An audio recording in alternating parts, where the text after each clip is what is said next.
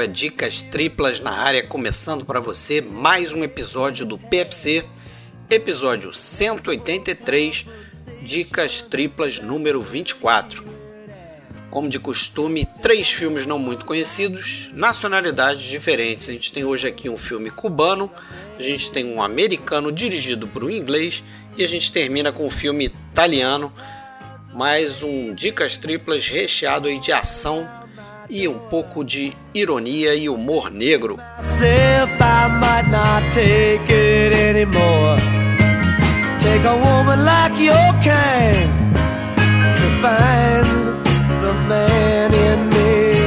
Pessoal, se você quiser mais informações sobre o cast, acesse filmesclássicos.com.br. Se quiser procurar nossos áudios em outros agregadores, Vá no iTunes, no Spotify, Google Podcast ou qualquer outro agregador, basta procurar por podcast Filmes Clássicos. Temos um canal no YouTube onde fazemos lives de dois em dois meses e postamos os áudios destes episódios e também outros vídeos com uma série de curiosidades sobre cinema clássico. E se você quiser entrar no nosso grupo no Facebook, ele é privado, mas você sempre pode mandar uma mensagem para Fred Sanjuro ou Alexandre Cataldo solicitando sua entrada. Ah, e no Spotify e no iTunes, não deixe de classificar o nosso podcast, isso é muito importante para a gente figurar em listas e atrair mais público interessado em conhecer um pouco mais sobre cinema, beleza?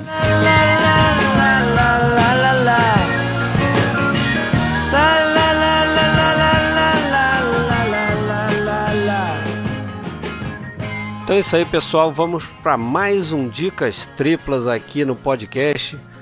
Hoje estamos em três, claro, Dicas Triplas. Eu, Fred Almeida, falando do Rio de Janeiro. Alexandre fala de Blumenau. Tudo bem, Alexandre? E aí, Fred, tudo bom? Tudo bom, os ouvintes? Como é que vocês estão? Tudo tranquilo. E o nosso terceiro elemento aqui, Tony Vendramini, voltando para mais um Dicas Triplas. Fala, Tony. Tudo bem, Fred? Tudo bem, Alexandre? Mais uma aí, vez, Tony? um grande prazer participar. Bem-vindo mais uma vez. Seja bem-vindo mais uma vez. E vamos começar naquele esquema que o pessoal já conhece aí. Três filmes, três nacionalidades diferentes. A gente vai em ordem cronológica e deixando os spoilers para o final do episódio, certo? Porque a gente considera que você ouvinte de repente não viu. O do Tony vai ser uma surpresa, hein? O, o do Tony vai Tony é ser uma surpresa. surpresa o seu gente. eu acho muito difícil de alguém ter visto. O meu talvez seja o mais famosinho aí. É, mas o grupo. do Tony, o do Tony nem com a postagem que eu fiz no grupo há um tempo, há uns dias atrás, ninguém matou quem era o diretor. Quem era o diretor, né? Então, ah, mas difícil. Ele né? vai anunciar em primeira mão aqui. A gente não vai ter dado spoilers ainda. Ele vai surpreender o povo. Vamos lá. Para onde que você vai, Tony? Foi surpreendente até para mim e, e, eu me sinto, né, com um dever cumprido, porque se a finalidade é dar dica, né, se a gente está num dicas triplas, eu fico feliz que muita gente não conheça o diretor é, que eu vou trazer. Eu conhecia muito pouco também antes de recomendar esse filme aqui para esse episódio, que é o Tomás Gutierrez é, Alea. Tomás Gutierrez Alea é um diretor cubano. Popular Titon. Titon, exatamente, é um apelido dado pela, pela irmã dele. E eu conhecia um filme do Titon, né, que é o mais famoso, eu acho, aqui no Brasil, Morango e Chocolate, que é um filme que foi indicado ao Oscar nos anos 90. E eu já tinha visto há muitos anos e algum tempo atrás eu resolvi rever. Uh, gostei ainda mais do filme e pensei, eu vou correr atrás de outros filmes desse diretor, né? E por incrível que pareça, cara, eu, eu gostei de todos os filmes que eu vi. Mas o primeiro que eu bati o olho e, e pensei, eu preciso levar esse filme para um, um Dicas Triplas, preciso levar, levar para o podcast Filmes Clássicos, foi esse filme que eu vou trazer hoje, que eu recomendei a, a, a vocês, né, que vissem, que é o A Morte de um Burocrata. Né? É, antes de falar é, propriamente no filme, tem aquela pergunta, né, que eu sei que eu tenho que fazer. Vocês gostaram do filme, não? Com certeza. Eu conhecia o, o Aleia só de nome, né? E conhecia, tinha até o aqui na minha coleção aqui o filme que eu acho que é o mais famoso dele, que é o Memórias do Subdesenvolvimento, mas não tinha visto o filme. E aí você indica esse A Morte de um Burocrata, que eu não conhecia também, não tinha visto nada do, do Aleia. E, porra, adorei o filme, cara. Achei assim uma comédia de humor negro muito boa, muito no meu estilo, né? Aquele tom de, de crítica, principalmente a burocracia, né? E aí, com certeza você vai falar o que, que motivou ele a fazer esse filme, né? Que é uma história interessante, é meio uhum. um, uma catarse por parte dele, mas gostei bastante. Serviu de dica para mim com certeza vai, vai servir para os nossos ouvintes também. É, e para mim também, Tony. Para mim, eu não, eu não conhecia o filme. Acho que não tinha nem ouvido falar. Do diretor, sim, mas também não tinha visto nada dele. Eu não vi o, esse cultuado dos anos 90 que você citou, Também não. Chocolate. Eu conhecia, eu ouvi muito falar dele nos anos 90, mas acabei não assistindo. E conhecia de nome o Memória de Subdesenvolvimento, não tinha visto e aproveitei agora o ensejo para vê-lo Além, claro, do, do que você escolheu, a morte de um burocrata. E tô, eu tô com o Fred nessa, cara. Fui surpreendido, gostei bastante do, do, do da morte de um burocrata. É, por isso mesmo que foi citado ali pelo essa coisa do humor negro, né? E, e que eu acho que ele talvez herde muito isso do, do próprio cinema espanhol da época ali, né? Aqueles filmes lá do Berlanga, do próprio Buñuel, um humor negro muito muito característico. E só citar que eu também vi o Memórias, né? E, pô, achei um filmaço, né? Um filmaço é, digno filmaço. de figurar em breve num é, podcast também. É, sem dúvida. Mas ele tem outros filmaços também, cara. A Última Ceia é um filme muito bom. Guantanameira, enfim. Cara, tem. Eu, eu vi seis filmes do, do Titon e, e gostei de todos, cara. É muito bom, assim, me surpreendeu muito positivamente. Agora, antes de entrar no filme em si, né, eu acho importante a gente falar um pouco do Tomás Gutierrez Alea, o Titon, e falar um pouco até para contextualizar né, o que é fazer cinema em Cuba, né? Porque existe uma certa peculiaridade, não dá para a gente dissociar do, da, da, peculiaridade política eh, do país, né, da questão política do país. Então, só para a gente falar um pouquinho do diretor, o Titon nasceu em Havana, que aliás é a cidade onde ele situa quase todos os seus filmes, né? Ele nasce em 1928, ele morreu de câncer em 1996. É, e ele, é, ele, é um, ele vem de uma família católica. O pai, ele foi coroinha, foi escoteiro. O pai tinha um, um escritório né, de marcas e patentes, ele era advogado, né? É, vem do direito. E ele queria que o Titon assumisse o comando dos negócios, né? E por isso exigiu que o nosso bravo Alé estudasse direito, fosse para a faculdade de direito. O Alé não gostava muito disso, ele preferia as artes, ele desde pequeno tocava piano, gostava de música, literatura, pinturas, as coisas manuais, né? Truques de magia, Eu já ouvi essa história antes, esse tipo de história antes, né? O, o Fred, você lembrou já de alguém, né? Também, bem recente no PFC, mas fala, continua aí. Ele achava que tudo isso se sintetizava no cinema, então ele sempre quis ser cineasta, né? Desde o dia que pegou pela primeira vez lá uma câmera de 8 milímetros. Mas então ele decide lá, ele estuda direito, conclui a faculdade, só que ele decide não trabalhar com aquilo. Ele vai até o pai, entrega o diploma, diz: toma, é teu. Eu não vou ser advogado, eu quero ser cineasta, né?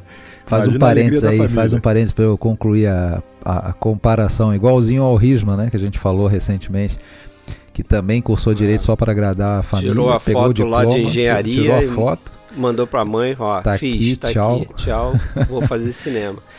É, e, e, eles vão ter uma outra similaridade. Daqui a pouco você vai, eu sei que você vai falar. Continua aí. Bom, então, aí ele, é, depois disso, depois de entregar o diploma para o pai, fala: tchau, eu vou ser cineasta, não quero, não quero trabalhar com isso. Ele deixa a Itália e vai, ele deixa Cuba e vai estudar na Itália, no Centro Experimentale de Cinematografia ele cursa dois anos uh, com outro cineasta cubano, Julio Garcia Espinosa, uh, que é amigo dele. E depois desse estudo, né, lá do, no, no Centro Experimental, no apogeu do neorrealismo, que vai influenciar muito o cinema uh, do Alé, principalmente no começo, né, os dois decidem voltar para Cuba, apesar né, da ditadura do Fulgêncio Batista e de praticamente nenhuma perspectiva de trabalhar com cinema no país, né? Voltam muito influenciados pelo neorrealismo, pela estética, né? É, não só pelo que eles viram, mas também porque eles achavam que aquilo se encaixava, era coerente com toda a situação que Cuba é, estava vivendo, com aquela efervescência política, social, né? Eles começam a estudar é, ferrenhamente o marxismo. Titon chega a ser perseguido, foi preso pelo BRAC, né, o Bureau de Repressão de Atividades Comunistas. Ele, é, ele lia muitos livros sobre o Partido Comunista da União Soviética, marxismo.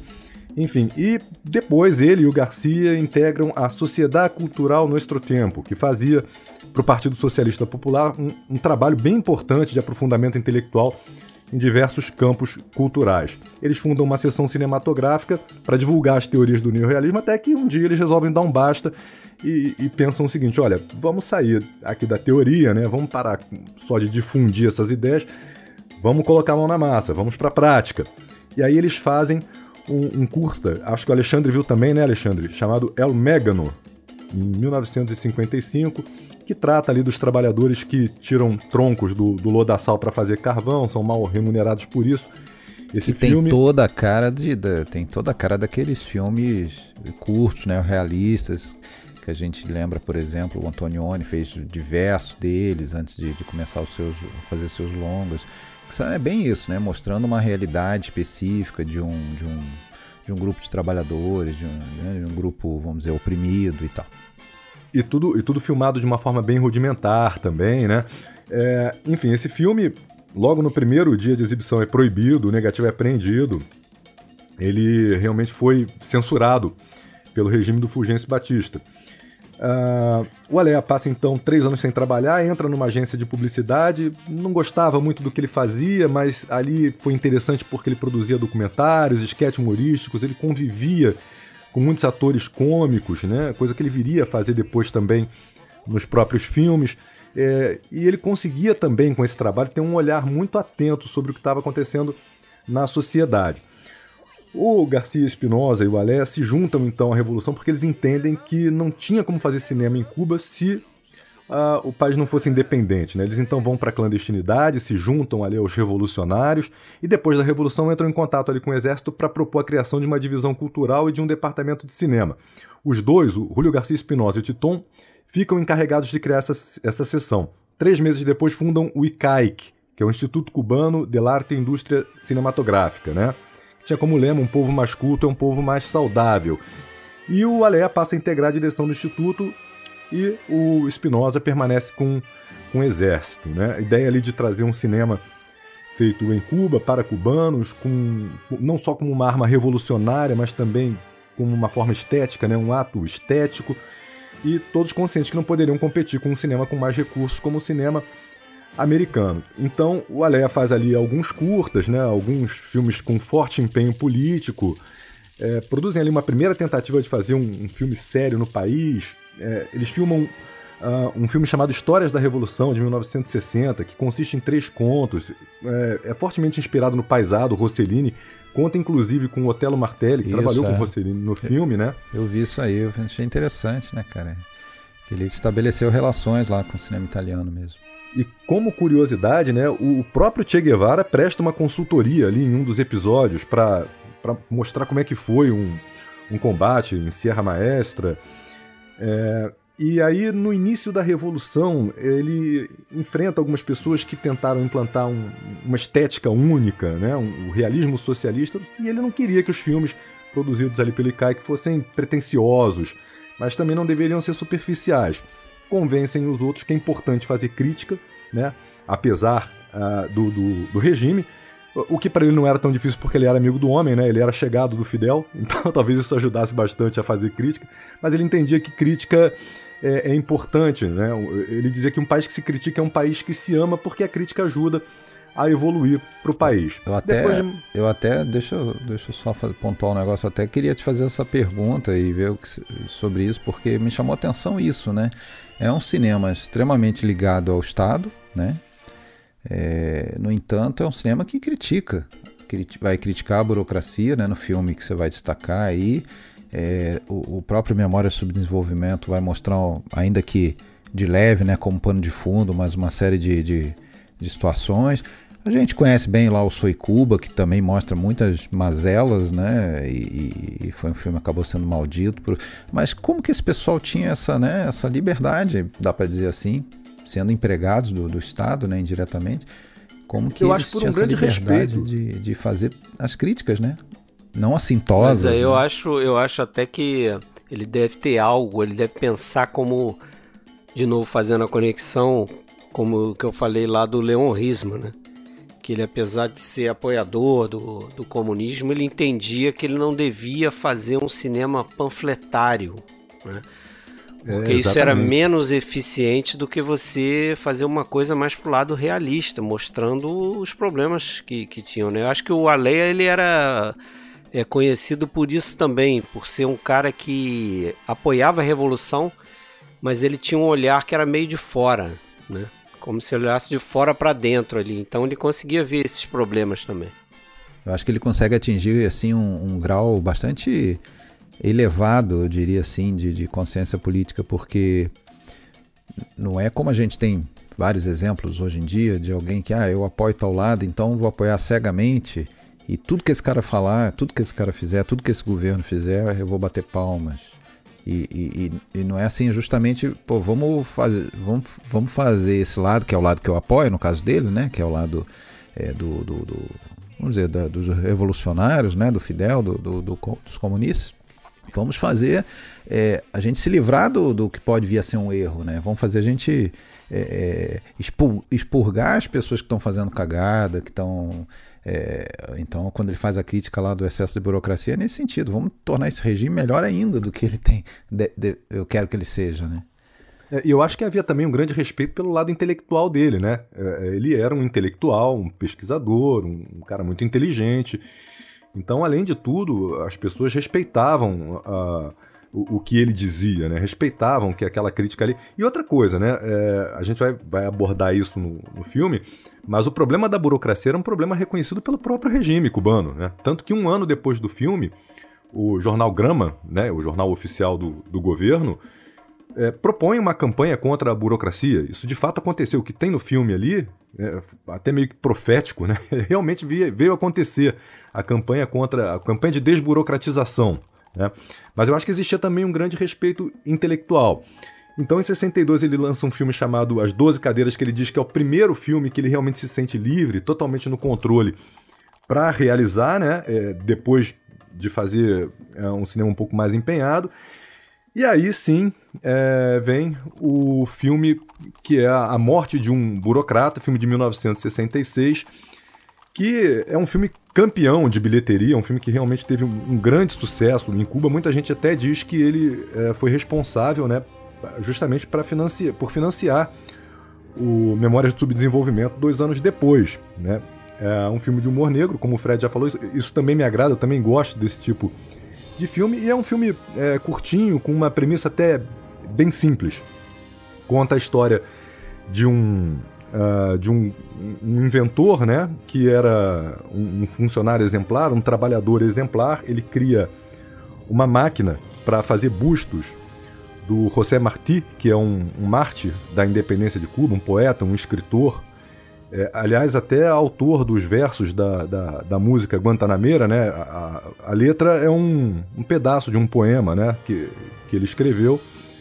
É um herói nacional da, da independência de Cuba e ele cria uma máquina para fazer bustos, para todos os cubanos terem um busto do José Martí é, em suas casas. Só que aí ele tem um acidente, morre e os companheiros dele né, resolvem fazer uma homenagem. Como ele era um trabalhador exemplar, ele acaba sendo enterrado com a carteira de trabalho.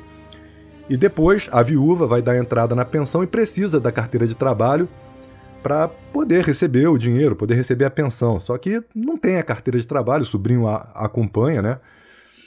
E, e aí começa um inferno burocrático na vida do cara para ele tentar exumar o corpo e pegar aquela carteira de trabalho e dar entrada na pensão da tia, né? O negócio vira um pesadelo kafkaniano, é. né, cara?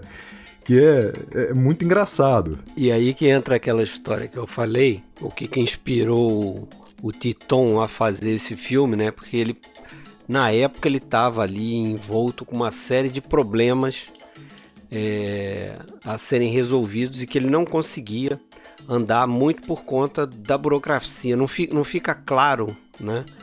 Nesse documentário aí, até que eu, eu passei para vocês aí o que que, o que que seriam esses problemas, mas o fato é que ele, na época, ele, ele chegou a dizer que ele tinha assim, vontade de matar um, um, burocrata, né? Então por que não fazer um filme sobre isso, né?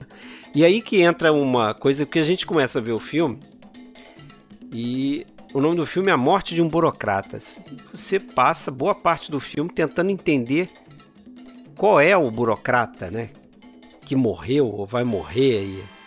E aí depois a gente no spoiler a gente pode falar mais sobre isso. Mas. É. E aí é, engra é, engraçado também, Fred, pelo seguinte: tem uma, uma hora nesse documentário que o Alé cita um poeta cubano chamado Virgílio Pinheira e que diz uma frase que ele considera muito verdadeira, né? Que se o Kafka tivesse nascido em Cuba, teria sido um escritor é. de, de costumes, né? De romances de costumes e não de ficção. É, eu pensei nisso também, né? Até por conta do, do processo, né? Pô, tem tudo a ver com esse filme, com, com alguns livros do, do Kafka, né? É, mas é interessante também porque é, ele, o Ale, ele dizia que ele não, ele, apesar de ter feito um filme, né, como uma comédia de humor negro, ele não acreditava que isso era eficaz para mudar a história, vamos dizer assim, né? Que essa era é. uma das intenções é, por trás do cinema dele, né? E ele dizia que ele apostava que, apesar de que a gente está fazendo um filme que a gente vai rir dos burocratas, os burocratas vão assistir esse filme, vão rir e vão rir deles mesmos. Então, assim, o efeito não, não, não vai ser o, o que ele queria no final, né? Que eu acho que era promover essa, essa mudança de alguma forma aí.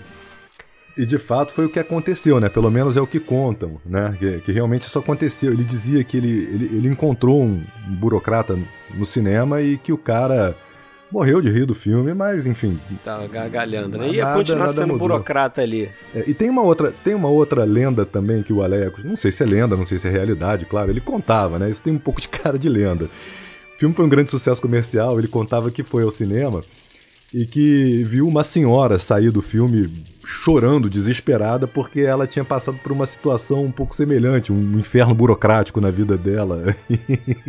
e, e, é, é, um amigo meu, quando viu esse filme, eu passei para ele também, ele comentou o seguinte: Cara, eu só lembro do dia que eu tive carro rebocado. Ah, cara, então, nessa linha aí, ele me lembrou muito Relatos Selvagens, aquele episódio do, do Senhor Bombinha lá, que é até com o Ricardo Darim.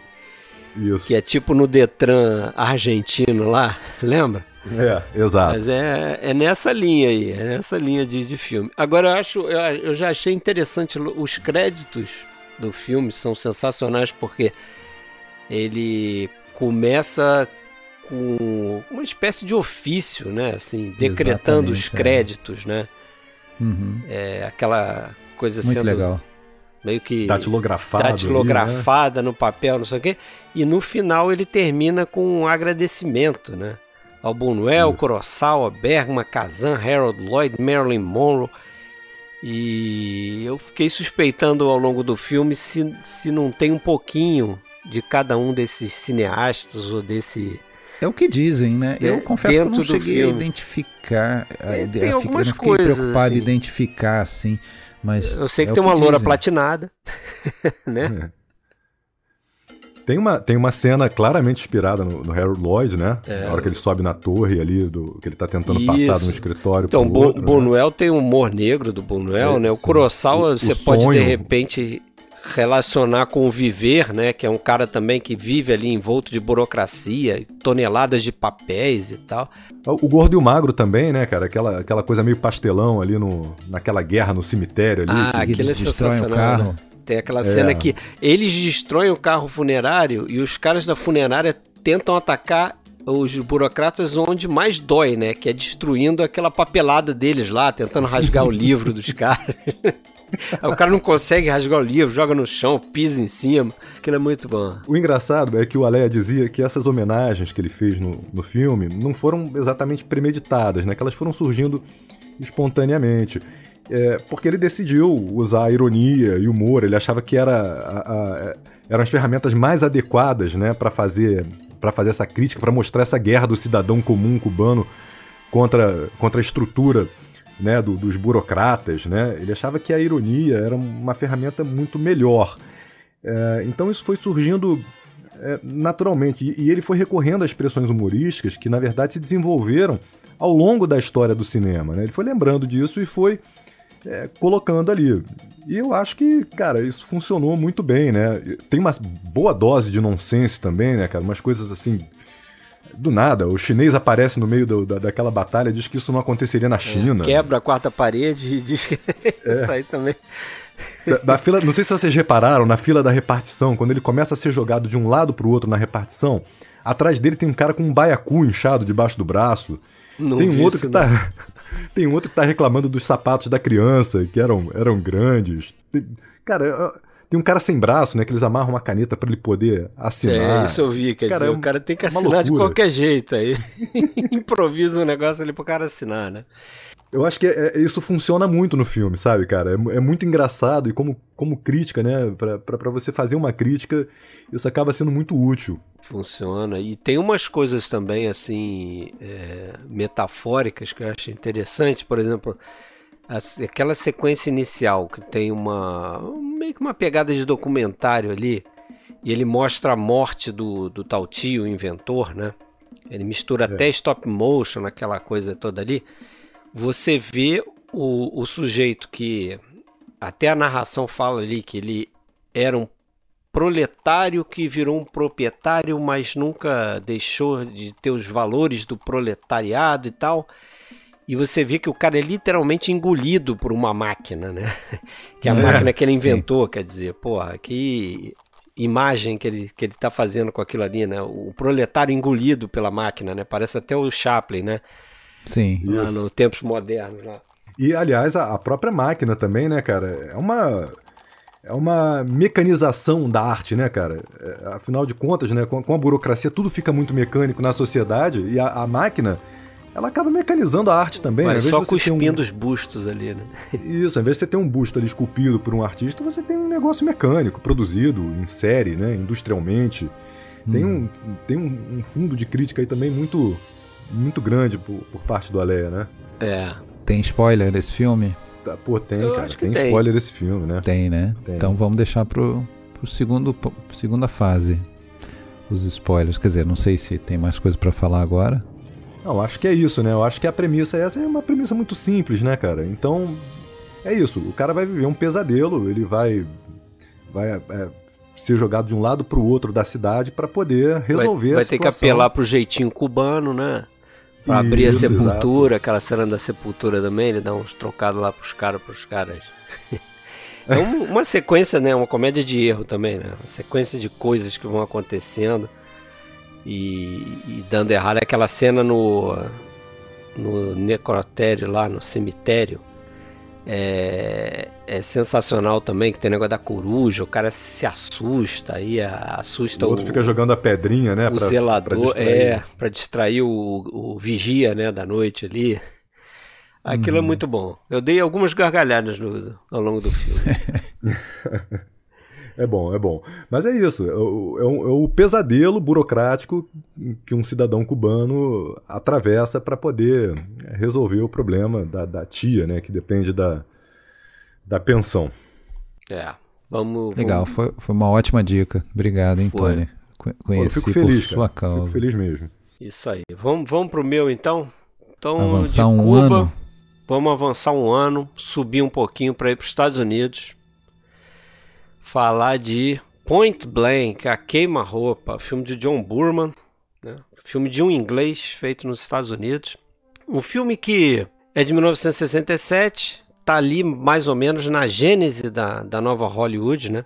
Apesar de que a gente, até mesmo quando a gente fez lá o, a live da nova Hollywood, a gente não colocou ele, não, não trouxe uhum. ênfase para esse filme, acho que a gente chegou até a citar mas você claramente vê que ele é influenciado pela Nouvelle Vague. Né? Sim. Com as questões de montagem, né? E é um filme que saiu ali, no período ali que foi lançado Bonnie Clyde, foi lançado A Primeira Noite de um Homem, né? Uhum. Ele também é considerado um filme que está ali no o fim do, do, do, ciclo clássico do Noir, né? Na verdade, que terminou bem antes. E ele está no início de um revival é, de filmes neo-noir que vão acontecer no início dos anos 70, né? É, inclusive tem ali remakes, né? Com Robert Mitchum vai fazer alguns filmes ali. Filmes do Altman, né? É, os filmes do Altman também com essa pegada. O próprio Godard vai se inspirar no cinema policial americano para fazer o Acossado, né?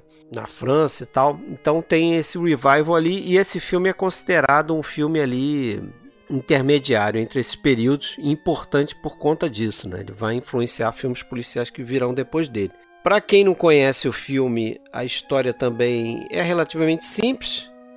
É um sujeito que é convidado por um parceiro dele a roubar o dinheiro de uma de um esquema que está sendo feito ali em Alcatraz, vai, vai ter uma troca de uma mercadoria por dinheiro e tal, e então eles vão roubar o, essa grana né, de uma organização ali que não sei se é um sindicato, não fica muito claro isso.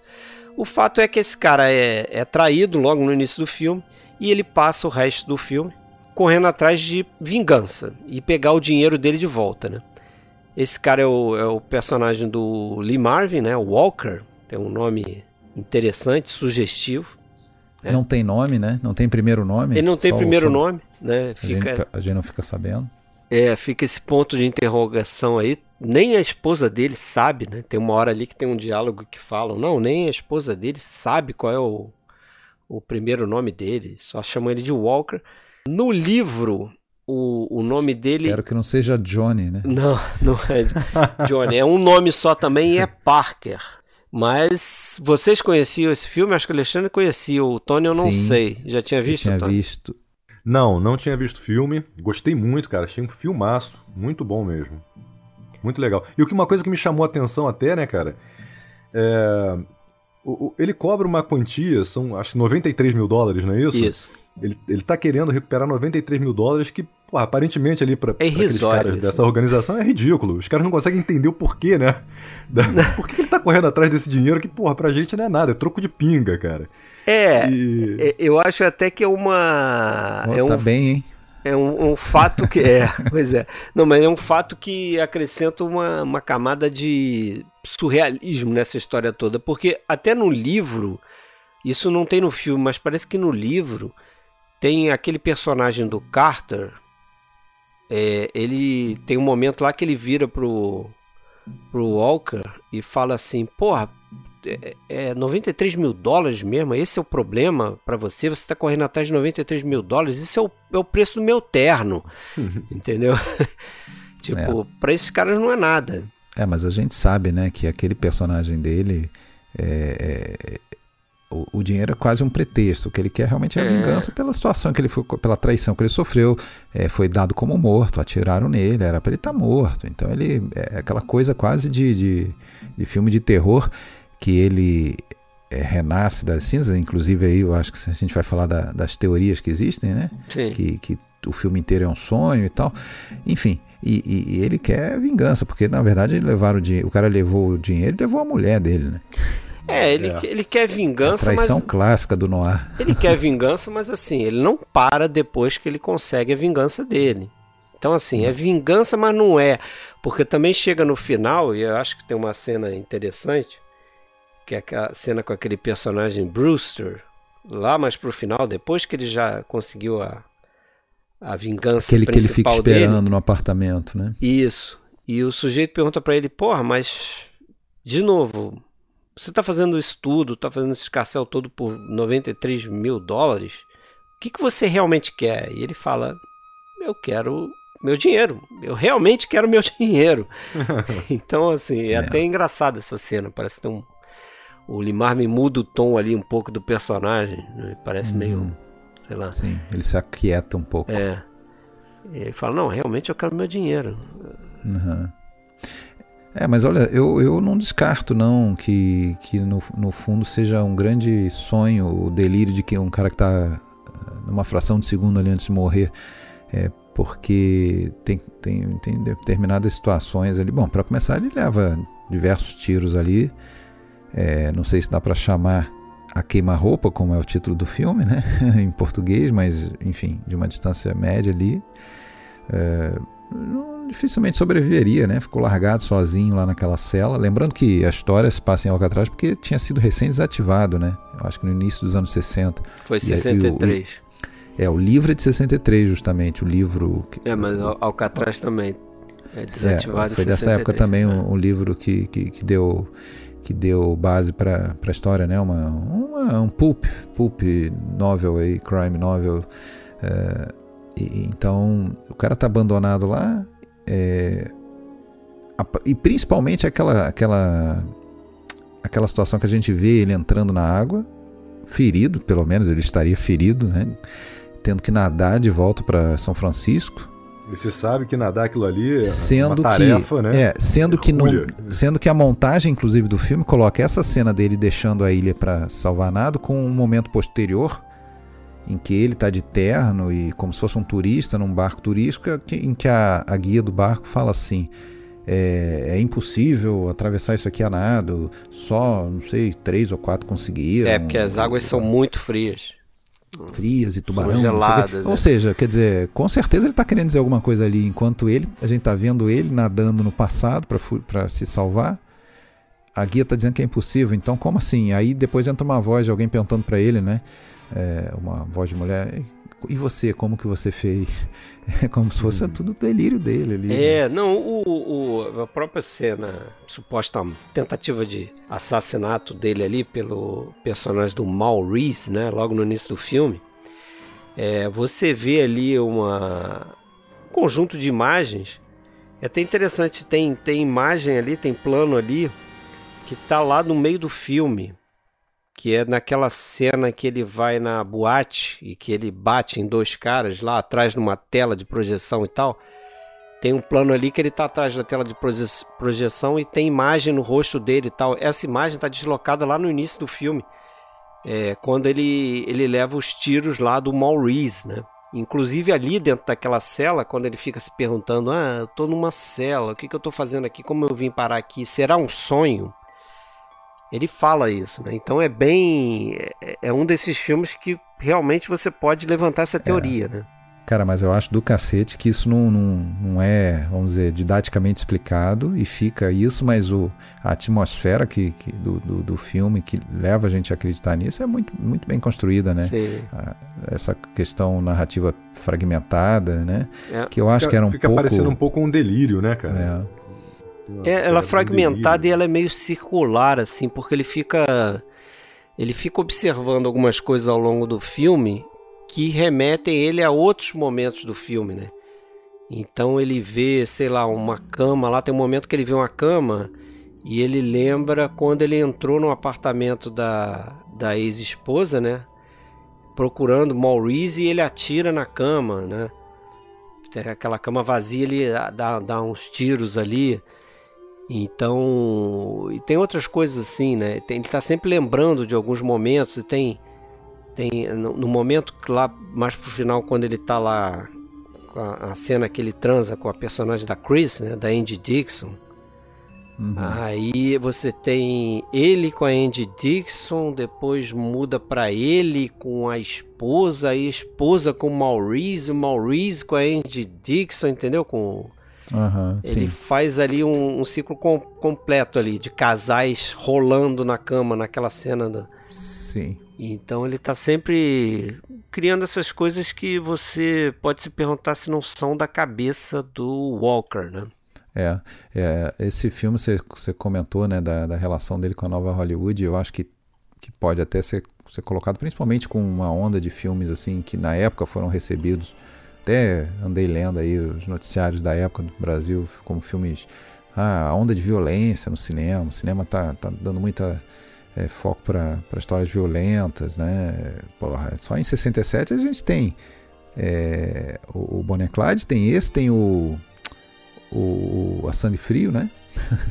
e, é. e, e, e, vários outros. Mas eu, eu acho que esse tá, assim, tá num, não vou dizer no nível superior, mas está num, num, outro, num outro nível, assim, no outro, num outra esfera, né? Porque ele, ele tem uma preocupação é, com estilo visual, assim, muito bacana, é muito cool, né, o filme, assim, tem, é, tem, tem alguns planos uma sensacionais. com forma, né, também. É, a forma, a, principalmente aquele plano, eu gosto muito daquele plano, é, a gente tem muitos momentos com, com linhas geométricas, assim, bem marcadas, né, uma coisa é, que chama atenção. E é aquela caminhada dele num corredor que a gente escuta o, o, os passos o som, do som dos passos deles amplificados, né? Claramente amplificados lá.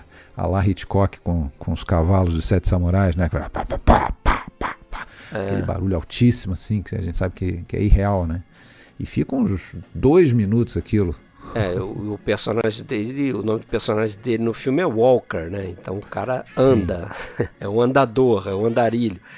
E aquele espaço tem tudo a ver com o personagem dele, né? E já dá um, uhum. um prelúdio ali do que, que vem a seguir, né? Porque é isso que a gente falou. Ao longo do filme é uma caminhada dele em busca de vingança e acho que às vezes até ele ultrapassa essa vingança. E parece que ele tá num. sei lá, ele tá um bicho cruzada, solto ali, né? né? Ele tá numa uma, cruzada. Uma cruzada. É.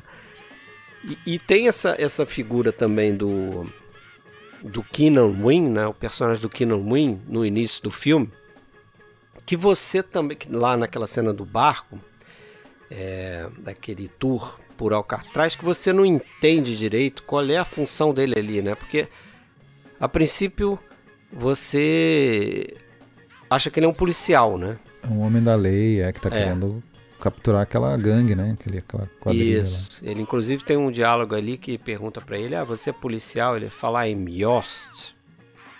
Yost é o nome uhum. dele, mas uhum. e Sim. mas depois a gente vai entender melhor o que, que vai acontecer, né? Na parte dos spoilers. É, uhum. Falar um pouquinho do do Burman, porque esse é o primeiro grande filme dele, né? Ele antes tinha feito um filme na Inglaterra que era mais um filme na linha ali do A Hard Day's Night, né, dos Beatles ali, seguindo o, o sucesso dos Beatles. Ele fez um filme também que tinha envolvimento de uma banda pop inglesa e tal. É um cara que ao longo de um bom tempo ele foi chefe da unidade de documentários da BBC. Então era um cara mais voltado para documentário. Mas ele conhece o Lee Marvin quando o Lee Marvin estava nos estúdios da MGM fechando o, os 12 condenados. E aí eles viram amigos lá e decidem fazer um filme juntos. Juntos, então em 66 o Burman vai para os Estados Unidos para fazer justamente o próximo filme do Lee Marvin, que seria esse filme aqui, né?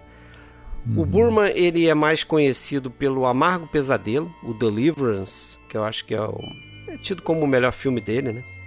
Uhum. Ele, ele, faz um outro filme também que fez muito sucesso no Oscar, hoje é meio esquecido, que é o Esperança e Glória. E ele faz também algumas bombas ao longo da carreira. É, não sei se vocês viram O Exorcista Parte 2, cara. É um dos piores não. filmes que eu já vi. Infelizmente, Nossa, infelizmente eu vi. Muito ruim, é. muito ruim. Ele faz aqueles ardós também, com o Sean Connery, que também é, é, é, divertido de ver, mas também é uma bombinha, entendeu? Mas... É, mas esse filme também, esse filme, o Point Blank, lá, o A Queima-Roupa, na época não, não foi um filme de muito sucesso em bilheteria, não. Ele foi se gradualmente é... se tornando um filme cult ao longo da, das décadas posteriores, né? Ele se pagou, né? Ele fez, fez mais sucesso de crítica. Eu acho que ele teve mais crítica positiva do que negativa. E realmente, bilheteria, ele assim, se pagou e tal. Mas. Uhum.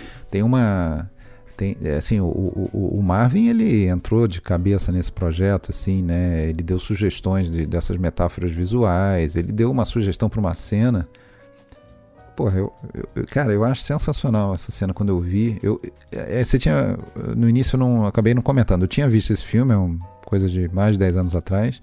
Lembrava bem dele, mas não lembrava detalhes. Foi ótimo rever tá? Como tem acontecido muito comigo, o filme cresceu muito e tal. E essa cena que eu vou falar, pô, eu acho sensacional, que é justamente quando ele reencontra a, a, a esposa que o traiu, né? Tá morando lá, na, tá morando lá num outro lugar e, e, quando ele chega, ele fica sabendo que o, que o tal do do Mal Reese foi embora, largou ela, ela tá sozinha e tem uns momentos que eles estão no sofá em que só ela fala. É como se ela Isso. fizesse. Ela faz as perguntas e dá as respostas. As, as, como se fossem as perguntas que ele deveria fazer. Né? Isso foi totalmente sugestão do, do Lee Marvin, né? porque é, os, é, os, ensaios estavam sendo feitos, inclusive, na casa dele em Los Angeles, né? e durante o ensaio lá. Ah, o, o, o, o Lee Marvin, durante o ensaio, ele simplesmente.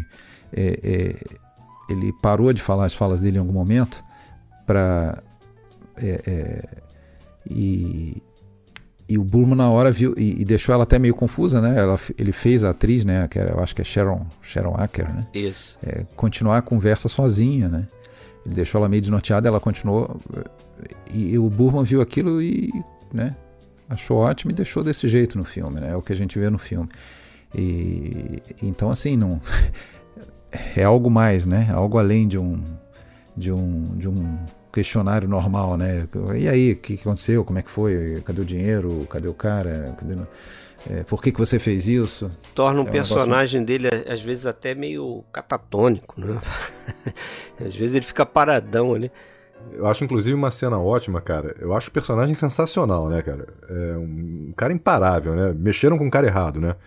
E, e tem uma, uma cena que ele que ele está procurando pelo Maurice, né? E ele vai até um, um vendedor de carros, né? Stegman. Para apurar o Stegman, né? Vai, vai, apurar onde é que tá o Maurice. E, e, o Stegman é um cara é um cara asqueroso, né, cara? Um cara escorregadio, um cara que tá ali é, tentando sair de, de, daquela situação e tudo mais, de um, daquele jeito meio meio malandreado e tal. E, e, cara, ele destrói o carro que ele vai. Com cara que dentro, ele tá testando, né? né? Mas é, é, muito boa essa cena, cara. É muito boa, né? Que quando eles entram no carro, né? Ele entra a pretexto de fazer um test drive, aí ele põe o cinto, aí o cara fala, não, você não vai precisar de cinto, tá? mas, é. mas você vai, você vai. É, é muito bom. Ah, você falando aí do Lee Marvin, né? Você vê como ele ajudou não só com o personagem dele, mas tem uma história famosa aí que ele ele ajudou o Burman, né? Porque o Burman era quase um novato, né? Fazendo filme nos Estados Unidos, o primeiro grande filme dele. Teve um momento que eles foram filmar em Alcatraz e o Burman tava com uma dificuldade de é, encenar a ação, né? Onde colocar a câmera, como é que eu vou cortar e tal, decupar a, a, a ação ali. E o Marvin, quando percebeu isso, ele fingiu que ele estava meio embriagado né? E ficou enrolando ali, tipo, suspendeu a produção naquele momento, até que o Burman se encontrasse lá. Então passou algumas horas sem eles poderem filmar, e o Burman teve esse, esse tempo para pensar. E quando ele percebeu que o Burman sabia o que, que ia fazer, ele milagrosamente é, ficou sóbrio, entendeu? Ah, ele deu muita moral, né? Ele deu muita moral quando é, o, Burman convenceu ele, né, o projeto. Eles primeiro até descartaram, acho que o roteiro que tinha sido escrito primeiro, né, depois foi escrito. E aí quando foi ter com o produtor lá, ele, o Marvin perguntou, bom, eu tenho carta branca para dar ok para o roteiro? Tem. Eu tenho carta branca para é, definir o, o, elenco? Tenho. Ah, então tá. Então já que eu tenho carta branca para essas duas coisas, eu, eu, eu transfiro essa carta branca pro, pro Burman. e, e, e tchau. Confiou então, no assim, cara, é, né? Exatamente, um cara praticamente novato, né? E, e teve a, toda a confiança do Marvin ali, né? É. E eh, eu acho que o, o Marvin, o, o, John Burman, né? Faz um excelente trabalho aí, porque justamente ele ele era inspirado ali em, em cineastas da novela Wagner. Ele fala que ele que ele gostava do Antonioni, do Resné e gostava de cinema exploitation também, né? Então eu acho que esse filme ele faz um, um, uma mistura nesse, ele pega esse esse romance O Caçador, né? Que é de um cara chamado Donald E. Westlake, que assina o livro com outro nome, Richard Stark. E muito filme no ar também, né? É, e, e esse, esse é uma, era uma série de livros, né? Esse personagem Parker, que é o do livro, né, não é o Walker, ele segue em, em, outros livros também.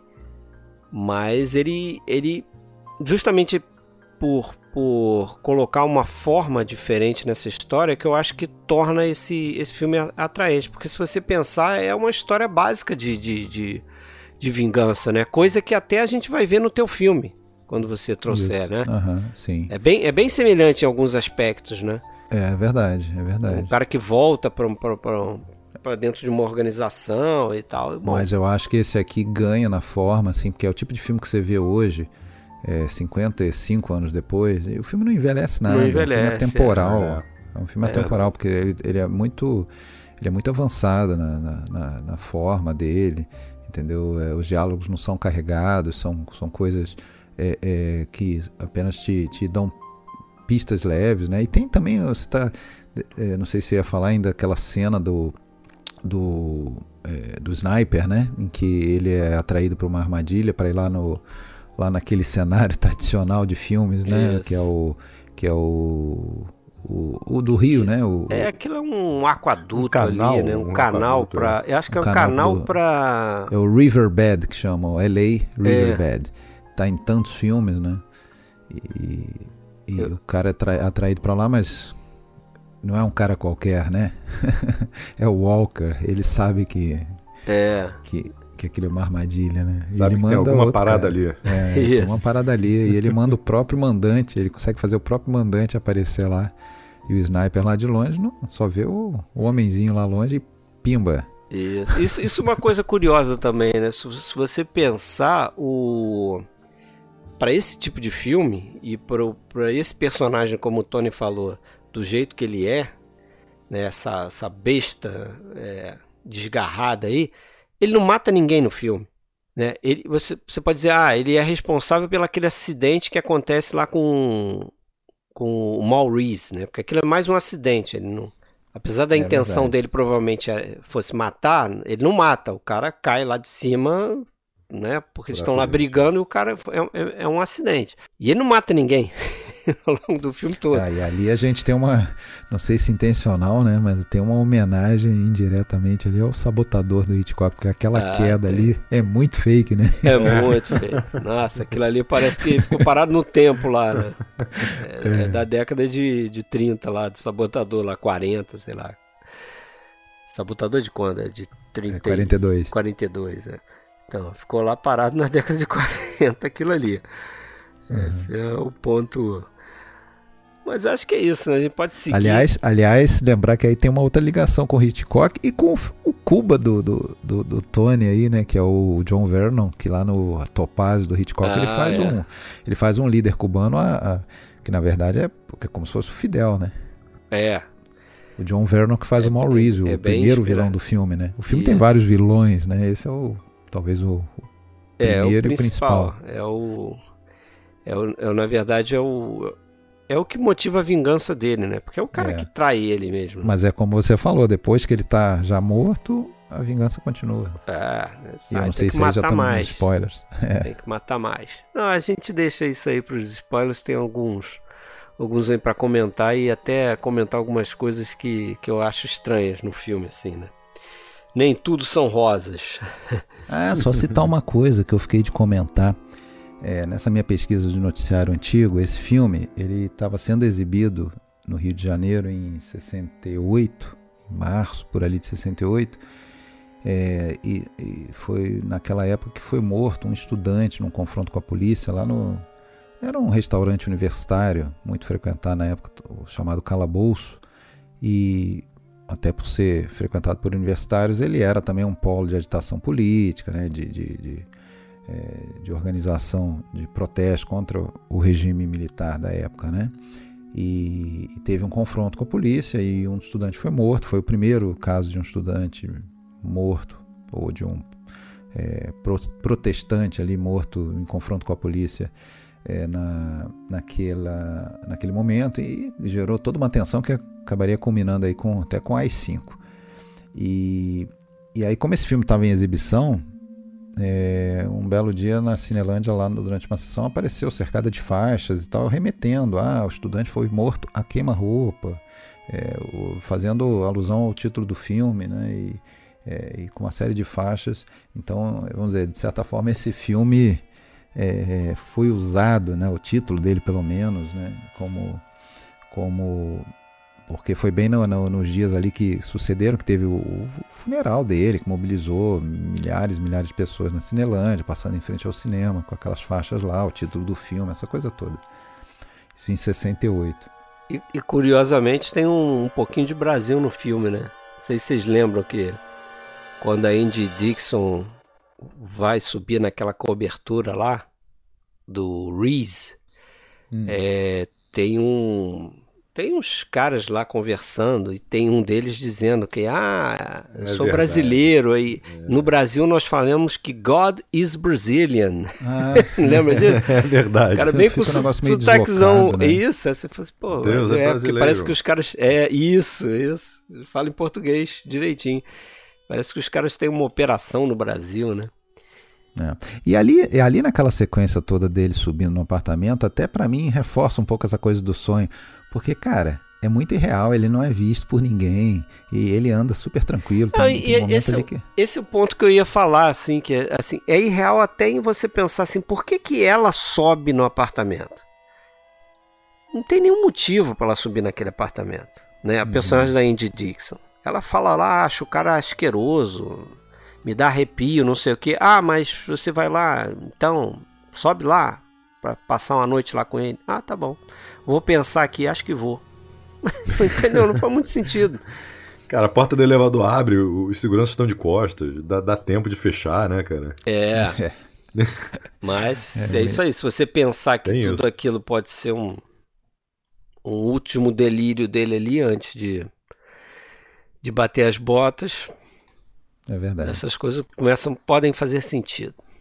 Sim. Certo? Vamos lá Vamos então. pro meu filme, então. Vamos lá.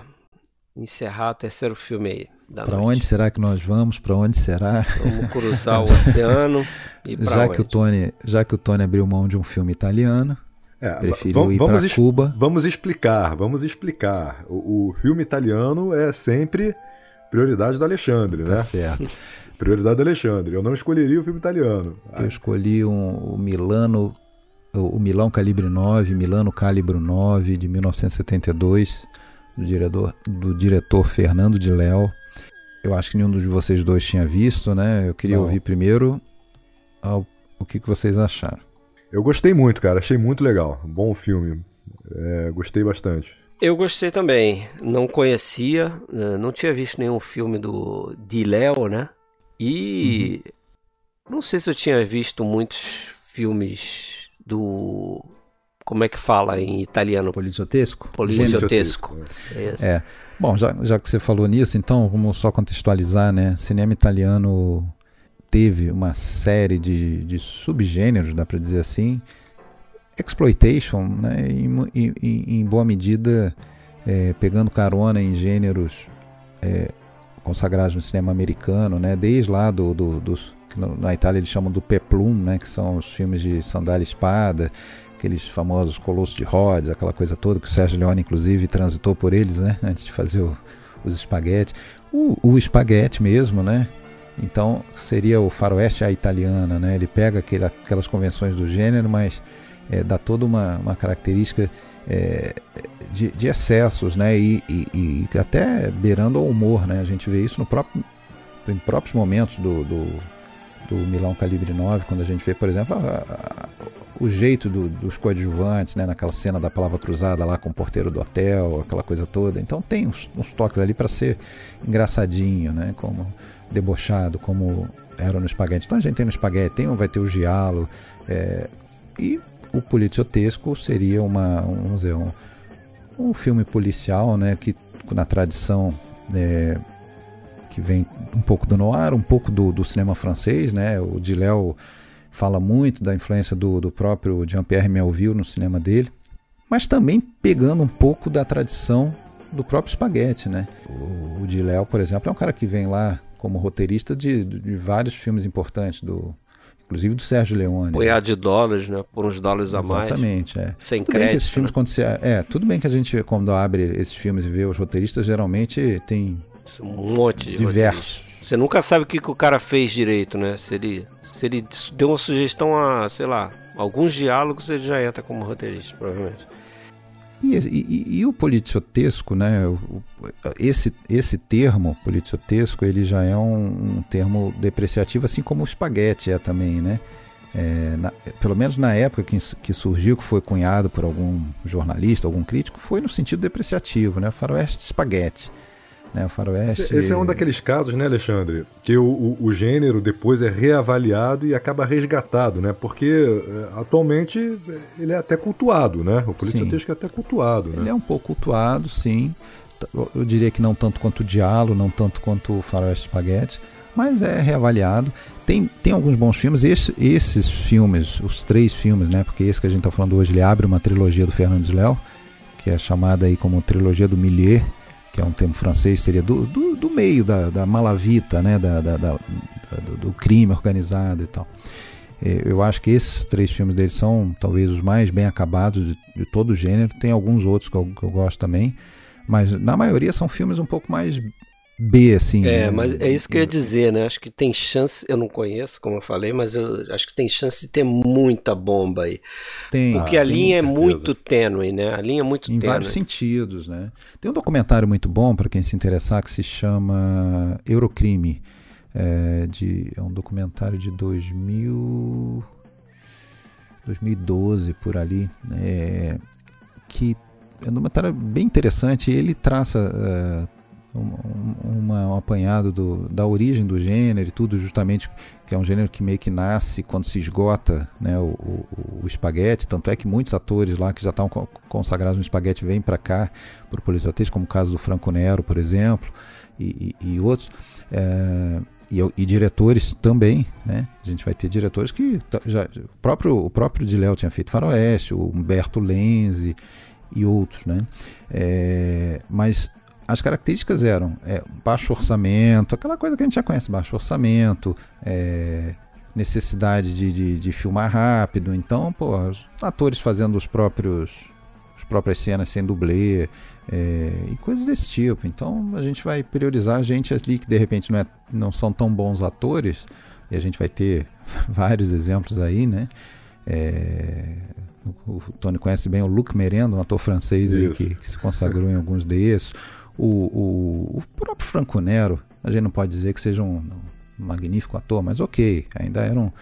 Mas tem uma versão italiana aí do, uma, uma, versão B do Franco Nero, que é um cara chamado Maurício Merli, que vai estar em vários também. O cara é muito cara dura, assim, sabe? Você sabe que o cara não é um grandíssimo ator, mas o cara fez sucesso naquilo ali, né? É, então, esse, esse o Diléu, ele vem lá dessa tradição do, do espaguete. Eu acho que isso aparece muito até no, no, no Milão Calibre 9, assim, na, principalmente na sequência inicial ali, aquele ritmo, aquele, o, o prólogo, né, que eles chamam da, antes dos créditos iniciais. Eu acho sensacional aquele Uma prólogo ali. Cena, cara. Porque ele já te joga assim, ele já te. Ele já, para mim, ele faz duas coisas, né? Primeiro, a, a, aquela coisa que o Noir fez muito também, de você. É, é, vamos dizer, tirar o, a, o glamour, ou tirar a, a, cara de lugar turístico, lugar bonito, agradável, de convivência de uma cidade famosa. Né? O Noir fazia isso muito, né? Quando, quando você começa a filmar em Nova York, você vê aquele aqueles lugares sendo palco de, de, de histórias sórdidas, né? É, e aqui ele vai fazer isso com Milão, né? Que, que, que é o pano de fundo da, da, cidade, inclusive dos dois primeiros filmes da trilogia, né? E, e, e, a gente começa ali vendo ponto turístico, Piazza del Domo e tal, e tá tendo uma troca ali de, de pacote, de dinheiro, de, de, de, crime rolando, né? E outra que, porra, justamente mostra que, porra, não a, o nível de violência que a gente vai ver no filme, né? Porque ali a sequência termina, né, com aquela mega explosão, eles põem lá uns suspeitos amarrados com dinamite, explodem dentro de uma caverna e tal, e aí começa as inverossimilhanças, né? Porque pô, os caras nem se protegem, eles só ficam um pouquinho abaixo ainda, né? e depois os corpos, né, cara? Negócio bizarro, é. né, cara? Mas uma coisa curiosa aí, né, Alexandre, é, tem esse tem esse nível de inverossimilhança, mas por outro lado, cara, tem uma coisa que eu até comentei contigo que, que, que torna, é, que dá um pouco mais de verossimilhança, né? Uh, como tem gente feia, né, cara? Eu ah, acho sim. que hoje, hoje, hoje seria inviável fazer um filme com esses atores, cara. Acho que não tem, não colocam gente feia para fazer filme. Ali você vê bandido com cara de bandido mesmo. É. Eu, eu vi o a trilogia. Tony, Mário Ador. É, o Pô, Tony, cara. inclusive. Não, o Mario Dorf até. Eu, tô, eu, acho que você tá falando mais dos coadjuvantes ali, né? Isso, é. cara, eu vi a trilogia. cara. Eu vi a trilogia, cara. Né? Não é brincadeira, não. Juro pra vocês. O Tony traçou até um termo para designar onde que esses caras são encontrados. É, o, Alexandre, o Alexandre falou assim: ah, devia ter um catálogo de gente feia, né? É, devia ser um monstruário, né? não é possível. É. Porque tem um cara, tem um cara que, que aparece nos três filmes em dois deles, ele aparece igualzinho, um, cara magrinho com um paletó, é o, um bigodinho. É o, é, o, é o cara da, da barraquinha que tá lá na Piazza del Duomo, cercado de pombos lá e é, não faz então, nada, né? Ele, não, ele, ele, não toca no pacote. É, exatamente. Não, ele não faz nada, ele não, não tem uma fala em nenhum é. dos filmes. E, mas ele tem a cara ali de bicheiro, sabe, cara? Sim, uma coisa sim. muito engraçada, cara. Toda vez que ele aparecia, Pô, eu morria de rir. E, e, aí, eu acho que é isso, cara. Isso daí é, é muito interessante porque o, o, faroeste italiano, né? O espaguete também tem isso, né, cara? Sim. Os então, caras não tem cara de mocinho, total, cara. Né? Os caras têm cara total. de bandido, os caras são sujos, os caras é. têm cara de.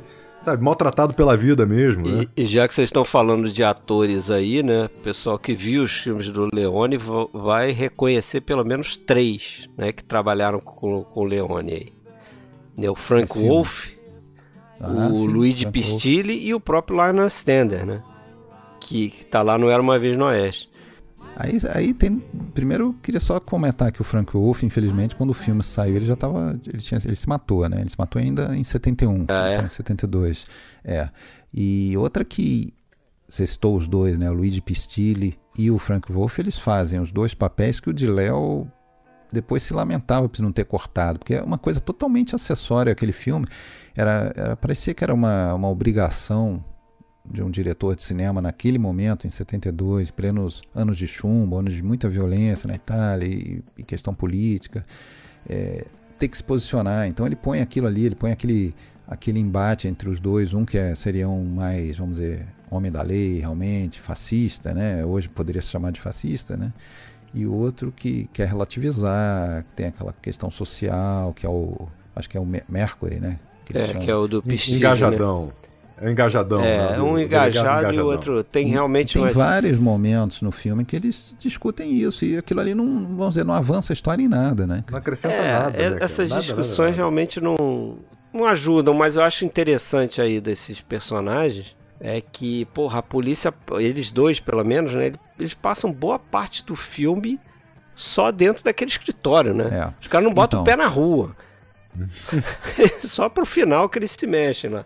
A trilogia do, do, do Millet toda, Milão Calibre 9, Por Ordem da Cosa Nostra, né, que é o segundo filme, La Mala Ordina, e o, o Chefão, e o Boss, é, o Diléo dizia que é sobre criminoso, praticamente não tem nenhum policial é, desenvolvido. Tem esses dois que fazem, falam política, no, no segundo filme não tem nenhum, e no terceiro filme tem um, abobalhado lá, um, um siciliano afetado e tal, que depois se revela corrupto também.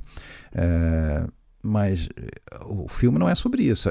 Tem outros filmes dentro do cânone aí policiotesco que é a figura é centrado na figura do inspetor de ferro, aquele cara linha dura que vai perseguir, que vai fazer. É, inclusive um outro filme desse mesmo ano que eu gosto bastante, que eu acho que é um filme muito muito digno, que é o, a, a Polícia Agradece, tá naquelas caixas da coleção que a, que a Versátil andou lançando e tal do, do Eurocrime, né?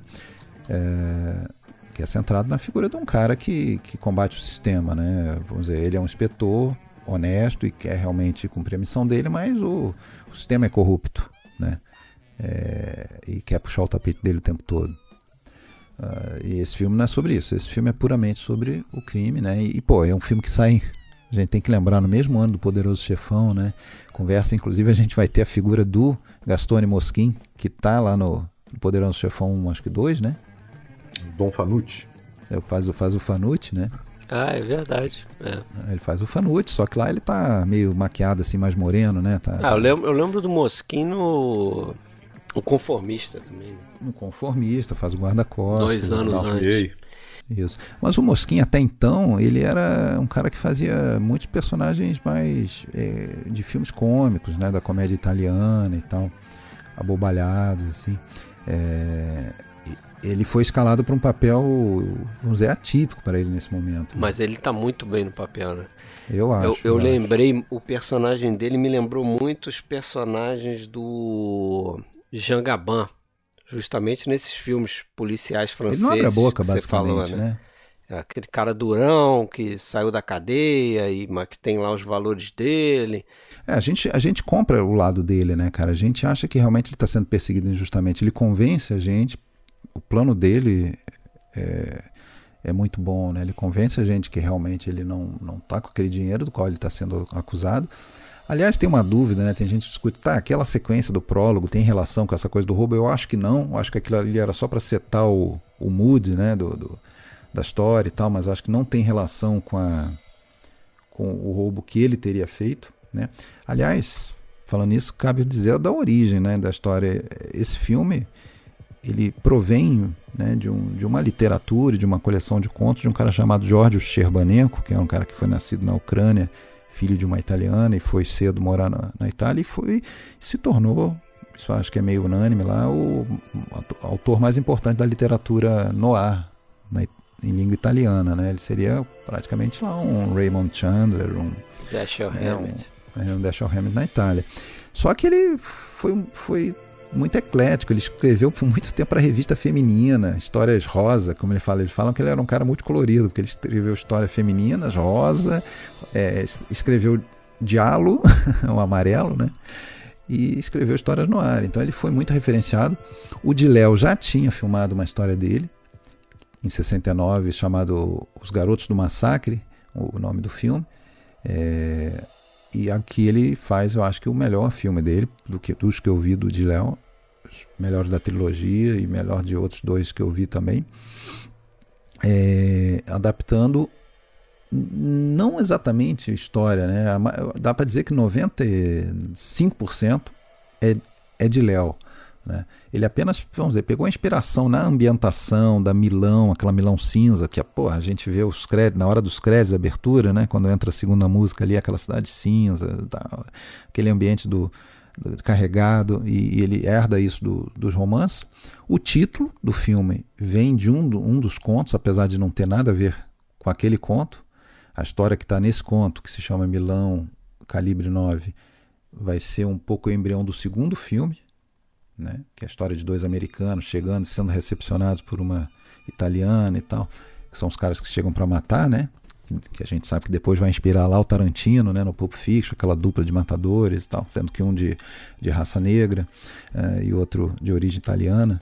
É, e esse seria mais ou menos é, inspirado por um outro conto chamado Estação Central Matar Imediatamente, essa, é, que é ou um conto que tem aquela coisa da troca de, de, de, pacotes, em que as duas, os dois pacotes explodem mais ou menos simultaneamente, que a gente vê lá pelo meio do filme. É uma coisa até que fica meio solta assim, mas a gente entende ali no filme que seria mais ou menos uma armação do americano para personagem do Lionel Stander, vamos dizer, para mostrar quem manda nessa porra aqui, né? Agora, Alexandre, uma coisa que tem que ser comentada também, né, cara? Não, não é só tiro, porrada e bomba, né? Esse filme também tem a trilha sonora do cacete, né, cara? Me conquistou demais a trilha sonora desse filme, do Luiz Bacalov. Para mim, um dos grandes nomes da trilha sonora italiana, e realmente o cinema italiano é farto nisso, cara. É, não é à toa que hoje em dia eu sou assíduo ouvinte de um, de um programa, de uma rádio lá de, de Cagliari, na Sardenha. O cara é um fanático por cinema e, e, e trilha sonora e tem um programa semanal abordando a trilha sonora, principalmente italiana, e é sensacional. Mas, porra, Bacalov, para mim, ele está no mesmo nível aí do, do Morricone, do Armando Trovaioli, que a gente já falou bastante, e de tantos outros.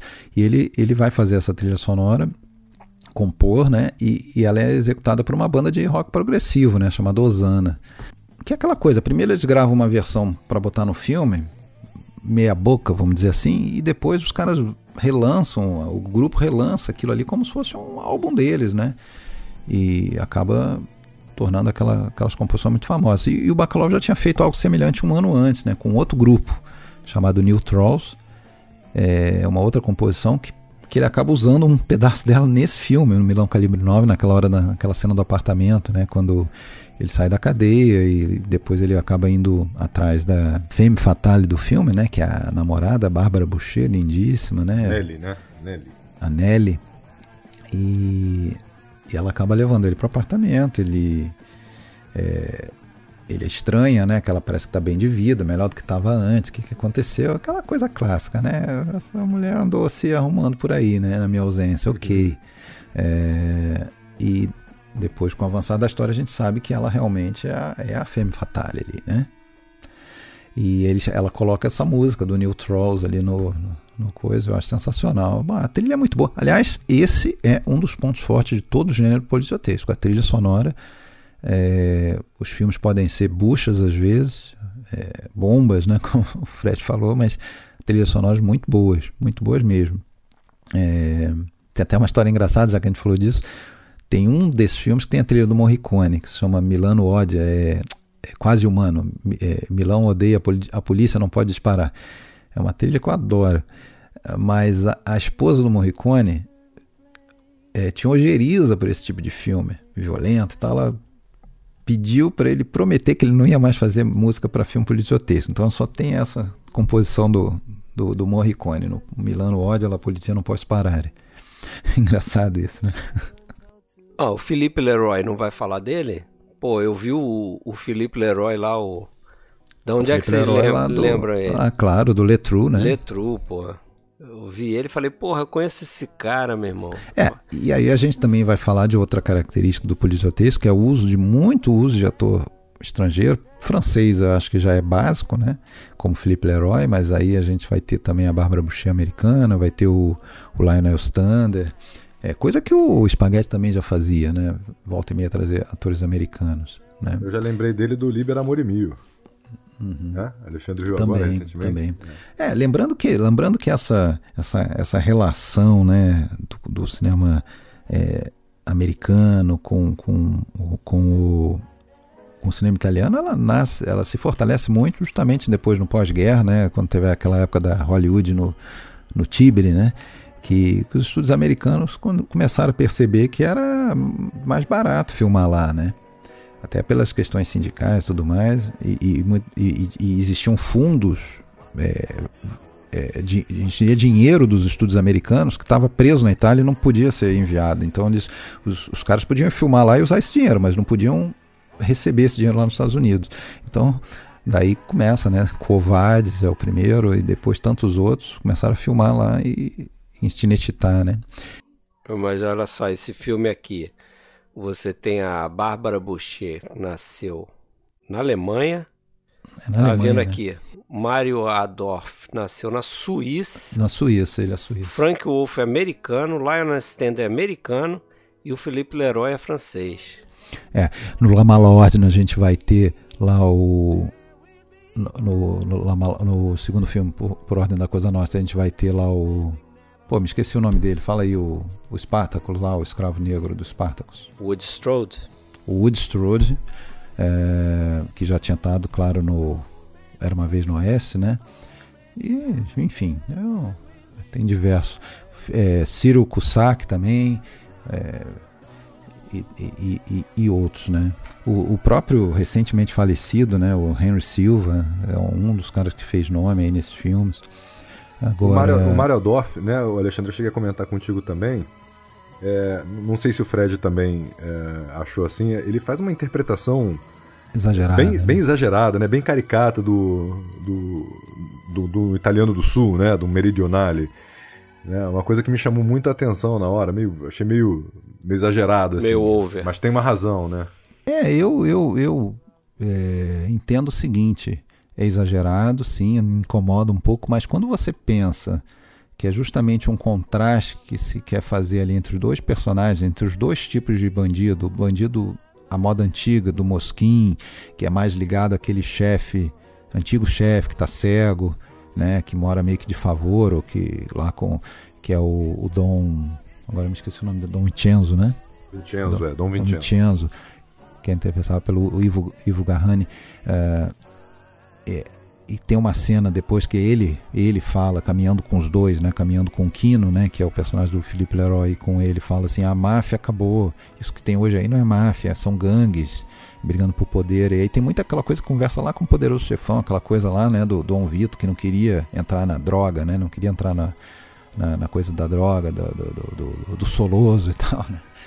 E, e aqui é, é, tem isso. Então, é, eu acho que aquele jeito do, do, do, do personagem do Adolfo, o Rocco, né, ele quer muito traçar esse contraste entre os dois tipos, aquele cara que é calado, que é que é quietão, que é na dele, que faz o serviço dele, não quer encher o saco de ninguém, e o outro exibicionista, fanfarrão, quer chamar atenção. Né? Inclusive o Kino, né? que também é dessa turma, a moda antiga, ele chega a falar no, naquela cena em que o Hugo vai atrás dele e fala assim: Não, você pode me pedir qualquer coisa, só não me pede para quebrar as regras. Né? São aqueles caras que, que têm aquela honra entre bandidos, aquela coisa, né? Isso aí. E vai ter a cena car catártica depois, né? A gente fala dela depois, né? Do, do, do, do da chacina spoiler, da vila né? e tal, né? É. É. Vamos pros spoilers então?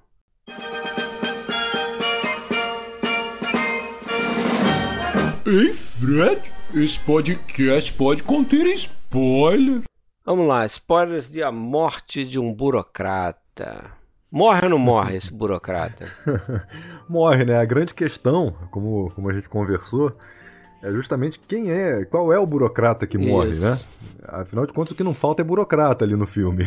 Mas o, o, o que acontece é o seguinte, né? O Huanxi, que é o, o sobrinho do, do que foi enterrado com a carteira de trabalho, é, ele consegue lá com, com os coveiros, né, remover o caixão para tentar pegar a carteira de trabalho, só que aí aparece o vigia, a- o, o vigia acaba flagrando ali aquela situação porque acontece uma série de atrapalhadas ali para poder exumar o corpo, né? Ele sai do cemitério com o caixão, acaba carregando o caixão ao fugir do, do vigia, ao correr atrás ali do vigia, e leva o caixão para casa, né?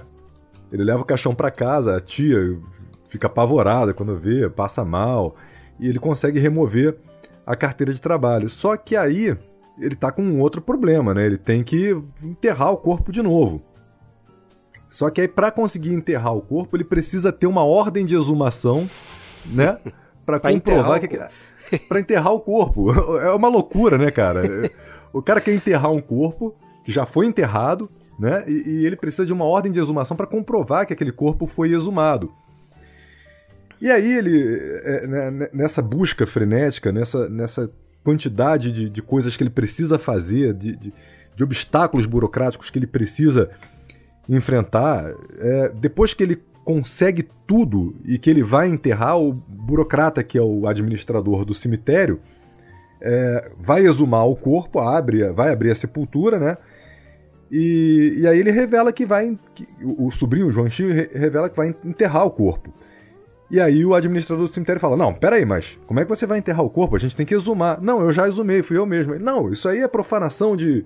de, de, de, de sepultura, Necrofilia. necrofilia, não sei o quê. Aqui eu não enterro, ele não vai ser enterrado aqui. E aí, Aí o Ronchi, depois de todo esse problema, surta e mata o burocrata na mão, né, cara? Porque afinal de contas é mais fácil você matar o burocrata do que você matar a burocracia, né, cara? É, aquela E- cena é muito bem feita, que ele, que ele não mostra, evidentemente, ele mata o cara enforcado, né? Mas ele não mostra, você só vê depois ele com as mãos na garganta do burocrata lá. Mas ele não mostra justamente porque eles vão para trás de uma grande lápide, Lápide, né? Uma ou- lápide. ou de uma, uma escultura em mármore que tem ali para adornar ali algum túmulo.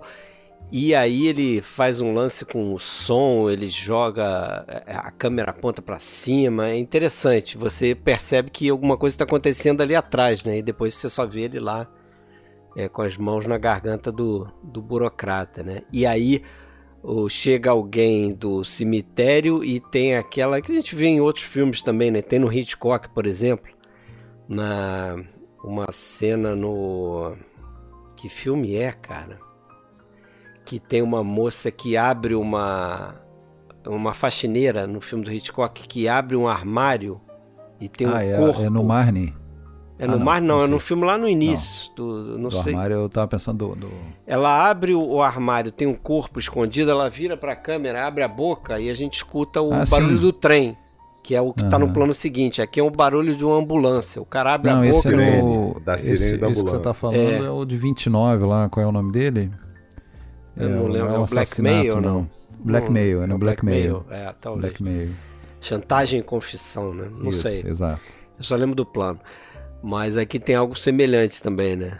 Sujeito. Uhum.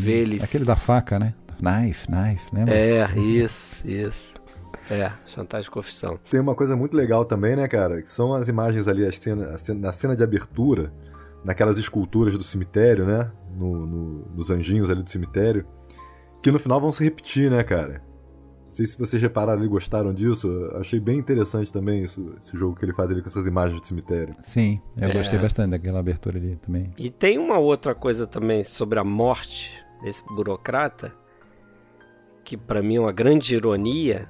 Me parece que o burocrata vai ser interna- enterrado antes do, do que o tio. isso. né? Porque É tem verdade, tipo uma cortejo corrida fúnebre, ali. né? Isso, o cortejo é todo pomposo, né? Tem vários carros, tem gente acompanhando ali, marchando e tal. E parece que ele entra no cemitério antes e o carro do, do tio que tá, tá, tá na ambulância para ser enterrado vai depois, né? É, Ainda tem essa, exatamente. essa ironia. O, o- o burocrata acaba sendo enterrado quase que como um herói, né? É, E isso. na frente do. Sim, do morreu, tio. tombou no- em serviço. Isso. Muito bom.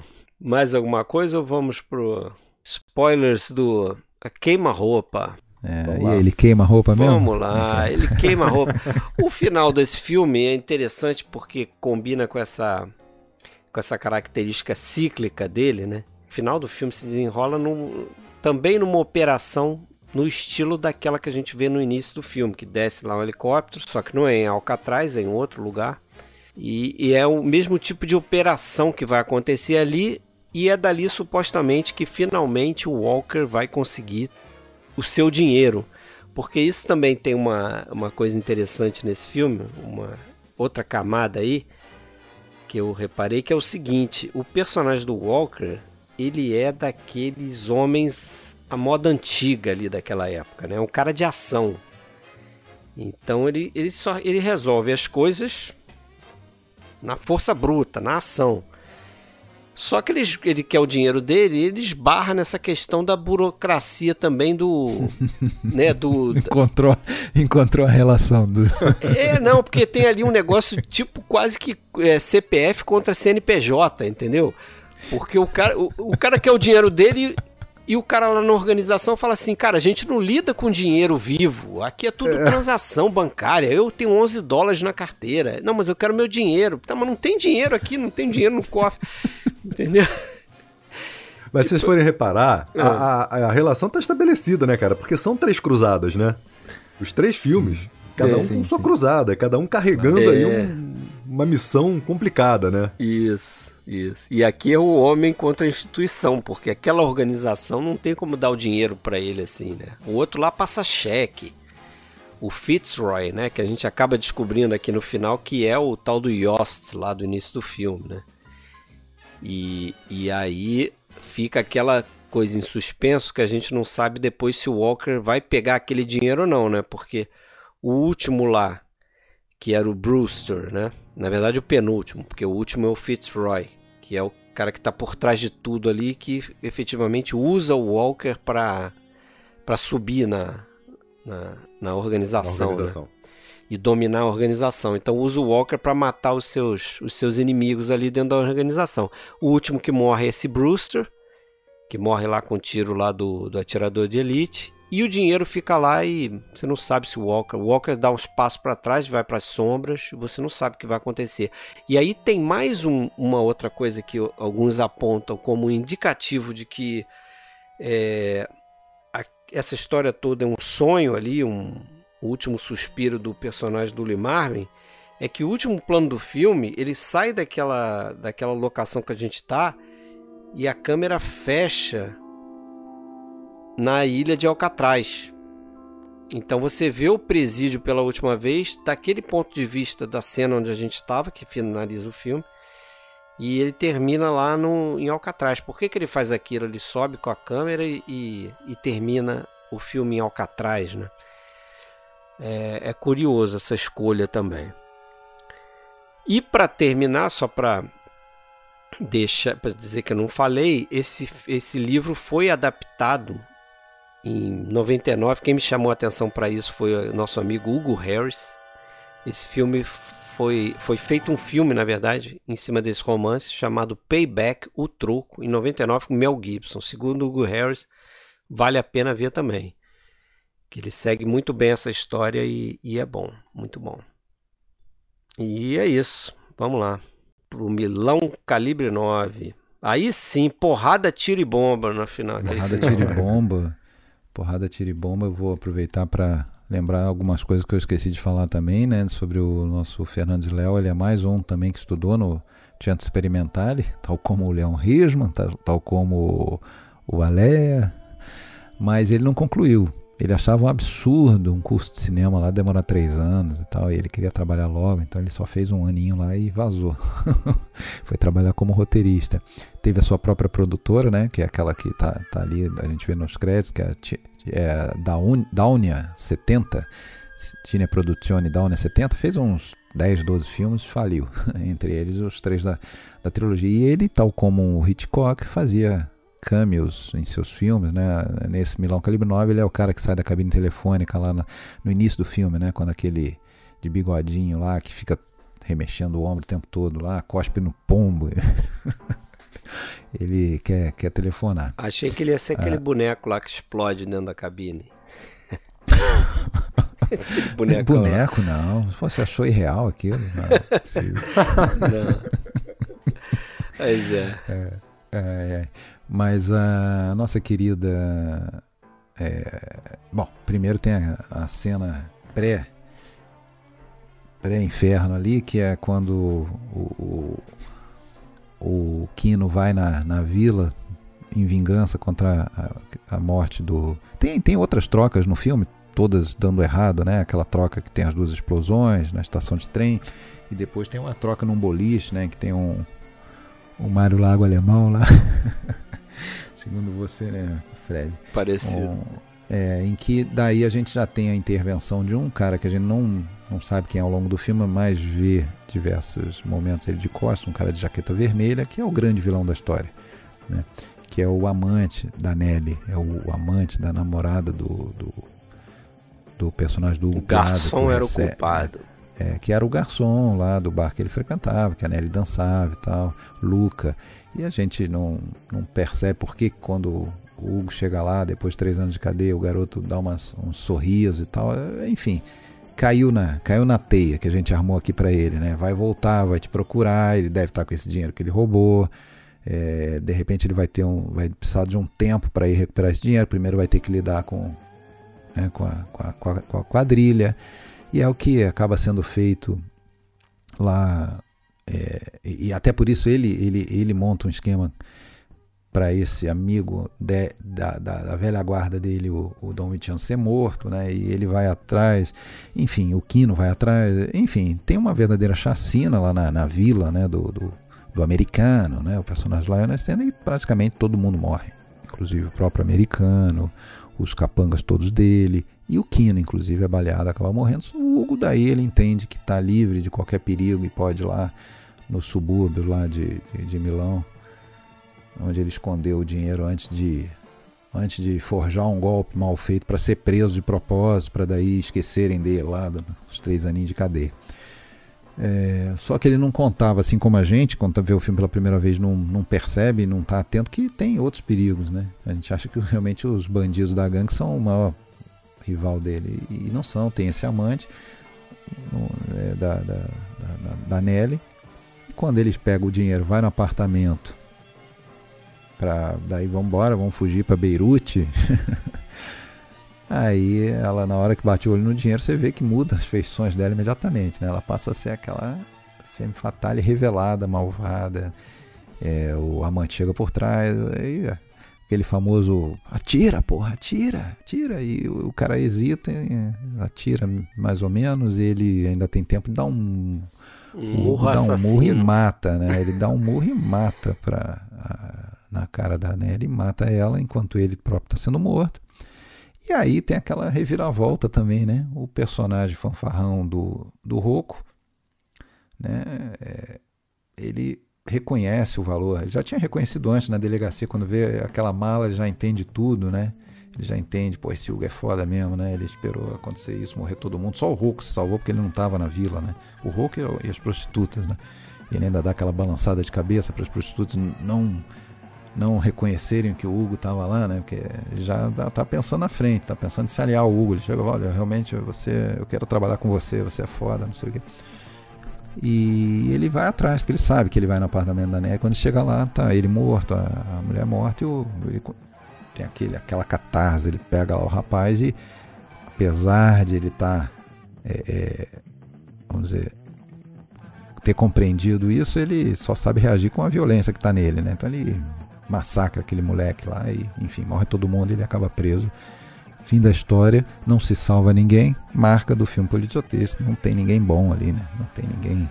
Não tem mocinho, né? Não tem mocinho, mas, não tem final o, feliz. Mas o curioso, isso que você falou antes, Alexandre, eu, eu, eu comprei, cara, eu comprei a ideia realmente de que o, o, Hugo, o Hugo Piazza não tava com a grana, não tava é. com dinheiro. Pois é, esse, isso que eu ia falar, gente, cara. cara. Esse aí, para mim, dessas viradas todas, pra, porque essa virada de aparecer alguém no final e. Ah, eu que sou o verdadeiro vilão e tal. Pô, mas esse garoto já aparecia, né? Esse vilão Sim, já aparecia desde, desde via, que ele sai da cadeia. Né? A gente é que não dava tanta atenção, né? É, é.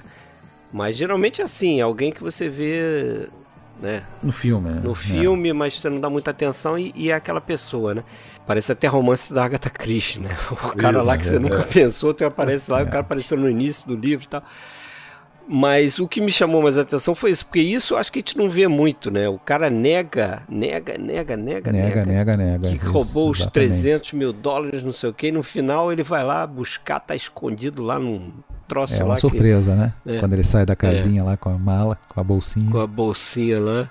É. E depois ele ainda é vai pra delegacia com aquela bolsinha, né? Quase deixa no carro, o cara fala, tira esse troço do carro. Não, quem é que vai me roubar no, na porta da delegacia? da delegacia? Não, pega aí. e aí o plano final, né? Plano final, a câmera vai pro cigarro, né? Que ele acendeu um cigarro quando chegou no apartamento, não chegou nem a acabar de fumar, deixou ele ali na beirinha da mesa, que é o, a marca do, do fatalismo do, do, todos os personagens desse filme, né? Bons ou ruins, ou o que quer que sejam, é, todo mundo é consumido, né? como aquele cigarro que está ali, o filme acaba naquele cigarro, uns, uns dois minutos ali, inclusive congela o plano e a gente só escuta a, a, a bela música do Bacalov barra Osana, fechando aí o, o, o filme e fechando, acho que o episódio pra gente também, né? Isso aí que eu tenho certeza que o Fred vai colocar, né? Vou, já fui intimado agora, como é que não vou Tem que separar ela pra né? mim aí. É assim que se faz, viu, Tony? É, Você tem que é. intimar na gravação, aí ou ele corta a fala. É isso, ainda tem essa possibilidade, cortar a fala e botar outra música. Mas é isso aí então, é rapaziada. Aí. Mais três filmes pra galeria. Isso. Dicas triplas 24, já são, já Dicas são 70. triplas porrada, tiro, já, bomba e morte. Já são 72 mais um, 73 filmes. Isso aí. Beleza. Fechando então, valeu aí, Tony, sua participação. Valeu, rapaziada. Obrigado, Fred. Obrigado, Alexandre. Valeu, valeu mesmo pelo convite. Muito legal. Vai para Cuba, Tony. valeu, Alexandre. Valeu, Fred. Até a próxima. Abraço. Abraço.